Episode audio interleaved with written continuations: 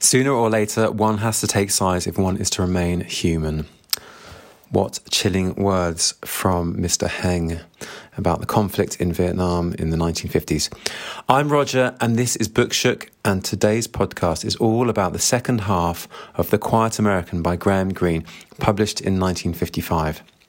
So, the idea of the podcast is that we'll spend a month reading a book, hopefully together. I'll split the book into two equal halves. On the second Friday of the month, I'll share my thoughts and yours on the first half of the book maybe make a few predictions. And when we finish reading the book, I'll publish part two of the podcast in a similar vein. That'll be on the last Friday of the month. We'll decide whether it's a book we'd recommend to a friend or not. Of course, you don't have to read anything at all. If you're into Audible, then you can listen to the book, or you can do neither, of course, and just join me for the ride. I'll be summarizing what happens in the book just for you, but be aware there may be spoilers. You can either comment or start a conversation at the Bookshook YouTube channel or send an email to bookshook at yahoo.com. Maybe you have thoughts you want to express about the book that I've missed, or there's something in the podcast you agree with or really disagree with. I'd love to share your experiences in the next episode. Welcome to Bookshook. So, this podcast is all about the second half of The Quiet American from part two, chapter four on page 99, or 50% if you're kindling. So we left the novel with this bazooka shell that bursts on the tower and blasts Fowler off the tower. He's in a lot of pain and agony. Pyle actually rescues him, he saves his life. So he's got now another issue with Pyle, which is he's indebted to him. Fowler gets a letter from his wife saying that she doesn't want to have a divorce and he lies to Pyle and writes saying that he can marry Phuong. His assistant, Dominguez, unfortunately dies, and Dominguez really was someone who could help him see the truth of things. He recounts a day when Dominguez asked him to meet his friend Mr. Chou, Mr. Chou's friend, Mr. Heng, who we find out is a communist sympathizer, shows him a plastic mold made by a US company called Diolacton. It was flawed, this particular plastic mold, and was discarded by a Mr. Muoi, who has connections with General Thé. Now, General Thé is a democratic sympathizer who wants to reunite Vietnam. Is it possible that it is part of some kind of rod, I'm thinking, or a weapon. This mold, and maybe it's designed for making some kind of weapon.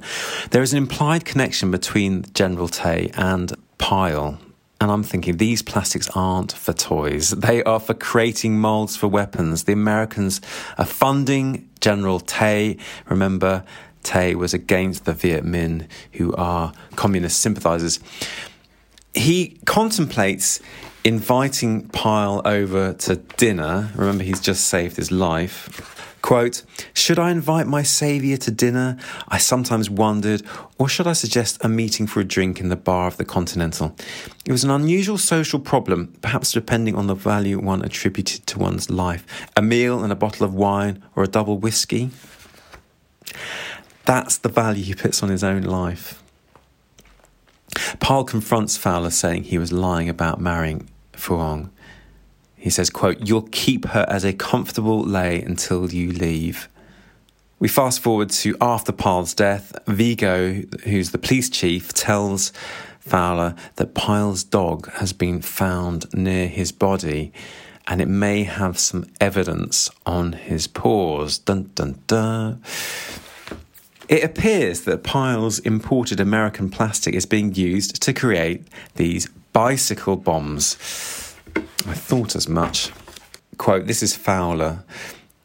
What do they think of next? People said at parties. And the whole absurd affair was symbolised for me too in the bicycle wheel gaily spinning like a top in the middle of the boulevard. So he sees this bomb go off and this bicycle wheel gaily spinning. It's a part of the effort to undermine communist sympathies. Fowler finds out where the bombs are being made. It's in Mr. Muoi's garage. And when he gets home, Phuong has finally left him. We have a flashback, and now Phuong, as I say, has left him and has gone off with Pyle. He agrees to go on a dangerous raid in the north. He's feeling really, really low, and he just thinks, what the heck, let's just do it. So he goes off to this really horrible raid, and we see the description of the folly of war. Listen to this. He's on a dangerous dive bombing run Quote, down we went again, away from the gnarled and fissured forest towards the river, flattening out over the neglected rice fields, aimed like a bullet at one small sampan. Now, sampan is a fishing boat at one small sampan on the yellow stream. The cannon gave a single burst of tracer, and the sampan blew apart in a shower of sparks. We didn't even wait to see our victims struggling to survive, but climbed and made for home. I thought again, as I had thought when I saw the dead child at Phat Diem. I hate war. There had been something so shocking in our sudden fortuitous choice of a prey. We had just happened to be passing. One burst only was required. There was no one to return our fire. We were gone again, adding our little quota to the world's dead. Continuing the narrative, he chats with an officer about the brutality of war, and the officer, before his deadly dive bomb, had, quote, winked at me with a professional brutality like a Christmas mask from which a child's eyes peer through the holes in the paper. And then Pyle and Fowler have a meeting. Fowler is courteous and accepts that Pyle has taken Phuong. Fowler tells Pyle not to trust the advice of the pro democracy writer York Harding. So, if you remember from the first part of the book, Pyle was very, very interested in this book by York Harding who was promoting the idea of a third force being needed in Vietnam. Quote, Pyle, don't trust too much in York Harding. And Pyle says, York? He stared up at me from the first landing.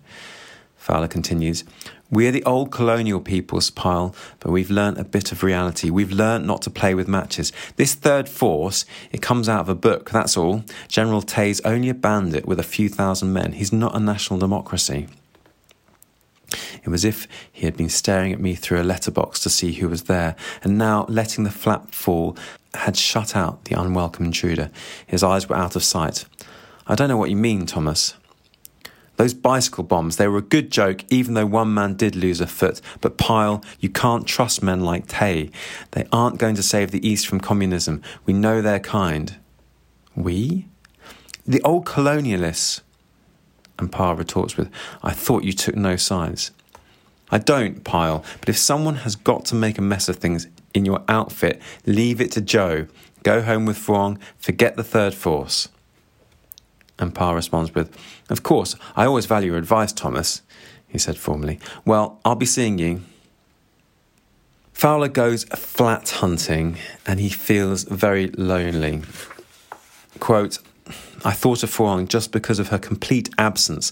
So it always is. When you escape to a desert, the silence shouts in your ear. Lovely expression. Fowler is sitting at a table thinking about two young American girls when a bomb goes off. He's so inured to violence in this world that the bomb going off doesn't even get a new paragraph. He must be at a very low ebb. Listen to the whole paragraph. Quote, one of the girls rose and laid on their table the money for the ices. Before going, she looked around the cafe and the mirrors caught her profile at every freckled angle. There was only myself left and a dowdy middle aged French woman who was carefully and uselessly making up her face. Those two hardly needed makeup, the quick dash of lipstick, a comb through the hair. For a moment, her glance had rested on me. It was not like a woman's glance, but a man's, very straightforward, speculating on some course of action. Then she turned quickly to her companion. We'd better be off. I watched them idly as they went out side by side into the sun splintered street. It was impossible to conceive either of them a prey to untidy passion. They did not belong to rumpled sheets and the sweat of sex. Did they take deodorants to bed with them? I found myself for a moment envying them their sterilized world, so different from this world that I inhabited, which suddenly inexplicably broke in pieces. Two of the mirrors on the wall flew at me and collapsed halfway. The dowdy Frenchwoman was on her knees in a wreckage of chairs and tables. Her compact lay open and unhurt in my lap, and oddly enough, I sat exactly where I had sat before, although my table had joined the wreckage around the Frenchwoman. A curious sound filled the cafe, the regular drip of a fountain, and looking at the bar, I saw rows of smashed bottles which let out their contents in a multicoloured stream the red of Porto, the orange of Cointreau, the green of Chartreuse, the cloudy yellow of Pastis, across the floor of the cafe. The Frenchwoman sat up and calmly looked around for her compact. I gave it her and she thanked me formally, sitting on the floor. I realised that I didn't hear her very well. The explosion had been so close that my eardrums are still to recover from the pressure. I had to do a double take on that paragraph, only realising afterwards that something truly horrific had happened. We have suddenly inexplicably broke in pieces as the bomb goes off. He doesn't say, the narrator, new paragraph, a huge explosion ripped through the cafe. No, it's just very subtle and very understated. He's acting like the living dead, almost like a zombie in his misery. He thinks Phuong is in the milk bar at the same time, but he bumps into Pyle, who says she was, quote, warned not to go. And that word warn is pretty important. Pyle is not the innocent that the narrator has been painting him as. Fowler is outraged that Phuong was, quote, warned. He says, quote, there mustn't be any American casualties, must there? And I'm thinking, if that's the case, surely Fowler is going to end up being framed for Pyle's murder on the basis of jealous lover rather than any American diplomatic reason. But actually, I got that completely wrong. He was not framed. Fowler is appalled by the quote innocent Pyle's involvement in the bomb. They were supposed to rally support for General Thé's pro democracy parade. They'd been called off at the last minute. Fowler says of Pyle, quote, he'll always be innocent. You can't blame the innocent. They are always guiltless. All you can do is control them or eliminate them. Innocence is a kind of insanity. And Fowler then talks about war. He says, quote, a 200 pound bomb does not discriminate. How many dead colonels justify a child's or a trishaw driver's death when you are building a national democratic front? He's furious at the innocent casualties of this war. And then we go on to part four. We fast forward to after Pyle's death, and it looks like Vigot, the policeman, is trying to frame Fowler as I predicted. Remember, I'm wrong in this prediction. Fowler says, quote, Vigot, I wish you'd tell me why you think I was concerned in Pyle's death. Is it a question of motive that I wanted to throw him back, or do you imagine it was revenge for losing her? And Vigot says, No, I'm not so stupid. One doesn't take one's enemy's book as a souvenir. There it is on your shelf, The Role of the West. Who is this York Harding? And Fowler says, He's the man you're looking for, Vigot. He killed Pyle at long range. Vigot says that Pyle's dog has wet cement on his feet and that there was building work going on in Fowler's apartment the night of the murder. And when Vigot leaves, Pyle wishes he had the courage to say, I did see Pyle the night he died. Fowler believes it's case closed, but I'm not so sure. We now go back and see how the murder was really arranged. Fowler, outraged by the attack, goes to Mr. Heng to say Pyle must be stopped. Now, remember, Mr. Heng is a communist sympathiser. And Heng says, quote, if you would invite him to dinner tonight at the Vieux Moulin between 8.30 and 9.30, we would talk to him on the way. And he goes on to say, sooner or later, Heng said, and I was reminded of Captain Trouin speaking in the opium house, one has to take sides if one is to remain human. So Mr. Heng has agreed to look after Pyle. Some chilling final words that don't allow for any nuance. You have to take sides. There is no nuance here. Very, very difficult situation. Fowler meets Pyle and betrays him. He holds up a book to the window and, reading aloud, quotes a poem. Quote, I drive through the streets and I care not a damn. The people they stare and they ask who I am. And if I should chance to run over a cad, I can pay for the damage if ever so bad. So pleasant it is to have money. Hey ho, so pleasant it is to have money. And Pyle says, That's a funny kind of poem, with a note of disapproval. He was an adult poet in the 19th century, says Fowler. There weren't so many of them. I looked down into the street again. The trishaw driver had moved away. Have you run out of drink? Pyle asked. No, but I thought you didn't. And he's interrupted. Perhaps I'm beginning to loosen up, Pyle said. Your influence. I guess you're good for me, Thomas. I'm thinking, I guess you're good for me. I don't think he's good for me. If only Pyle knew that he's just been betrayed. It reminds me very much of that biblical betrayal with the kiss. It's the opposite of death, poetry, kisses, art. But that was it. The poem was the signal for the death of Pyle. Fowler contemplates trying to save him somehow and eventually finally says, there was no harm in giving him that one chance. And he says, Don't mind being late. I said, If you do get caught, look in here later. I'll come back at 10 if you can't make dinner and wait for you. And Pyle says, I'll let you know. And Fowler says, Don't bother, just come to the Vieux Moulin or meet me here. I handed back the decision to that somebody in whom I didn't believe. He wants fate to decide Pyle's future. He certainly doesn't believe in any God, as we know from his constant disparagement of his wife for being religious. He goes to the restaurant and thinks of Phuong, and he also thinks that if Pyle doesn't show, he perhaps fools himself by saying, quote, I shall tell him everything. Ultimately, Pyle doesn't show up and he goes back to his flat and meets Phuong in the street. And then a telegram from his wife, Helen, arrives saying she will go ahead with the divorce proceedings, freeing him to marry Phuong. She's delighted and goes off to tell her sister, almost forgetting Pyle. And the narrator ends with the words, quote, I thought of the first day and Pyle sitting beside me at the Continental with his eye on the soda fountain across the way.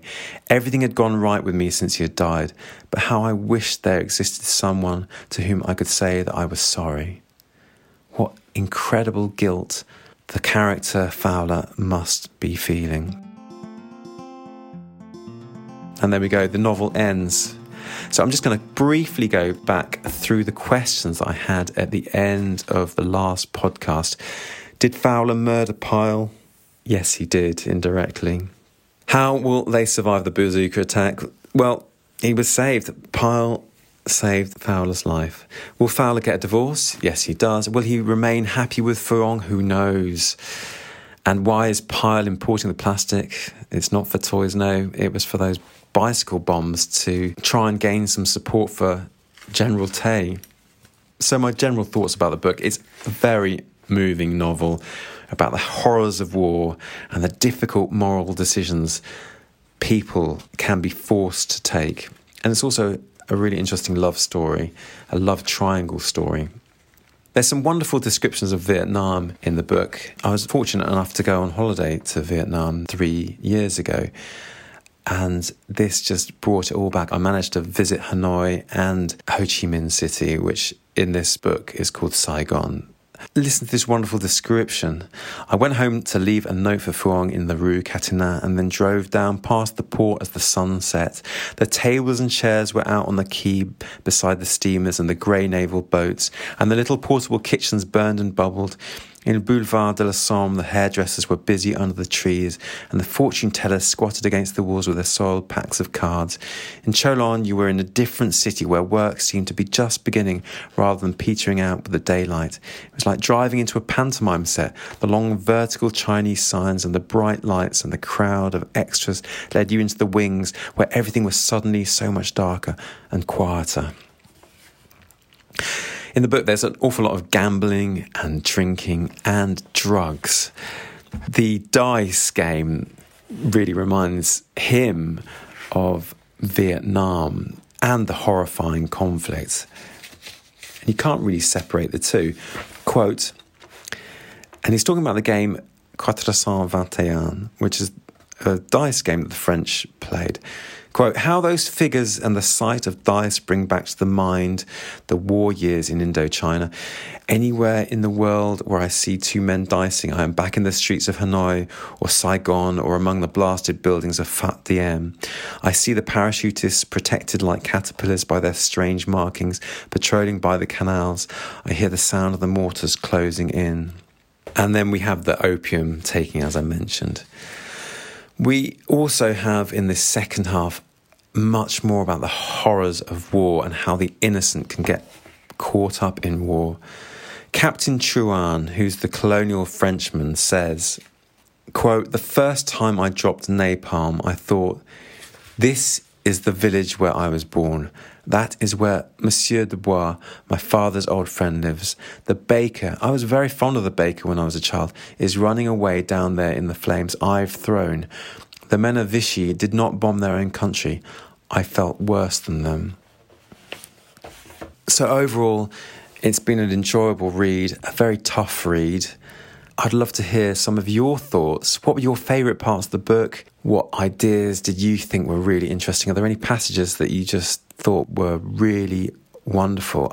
I would love to read out some of your thoughts and comments or passages that you enjoyed in the next podcast.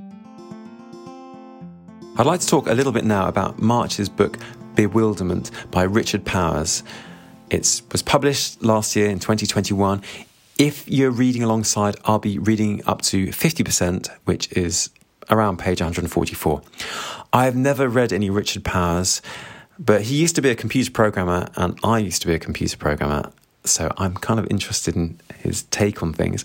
Also, his previous book about trees, Overstory, was supposed to be fabulous. I haven't read that one. All I know about him is that he is American and very popular. So I'm going to read the first page and I'll offer up my comments and thoughts. But we might never find them.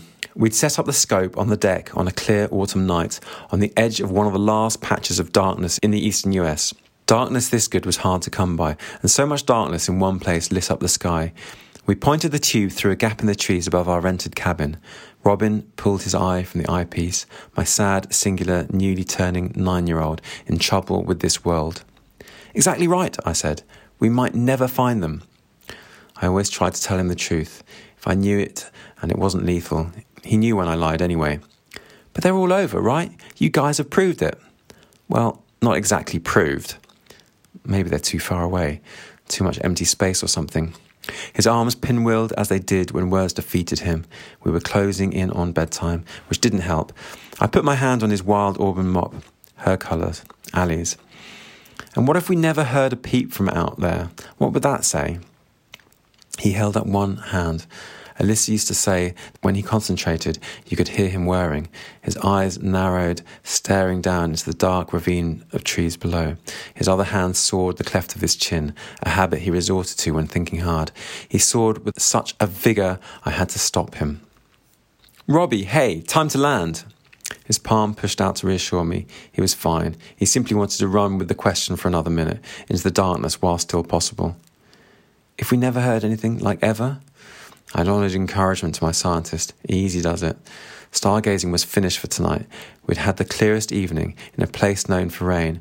A full hunter's moon hung fat and red on the horizon.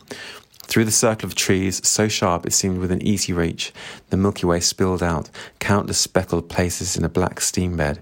If you held still, you could almost see the stars wheel. Nothing definitive, that's what. I laughed. He made me laugh once a day or more in good stretches. Such defiance, such radical skepticism. He was so me, he was so her. No, I agreed, nothing definitive. Now, if we did hear a peep, that would say tons. Indeed, there would be time enough another night to say exactly what. For now, it was bedtime. He put his eye up to the barrel of the telescope for a last look at the shining core of the Andromeda galaxy.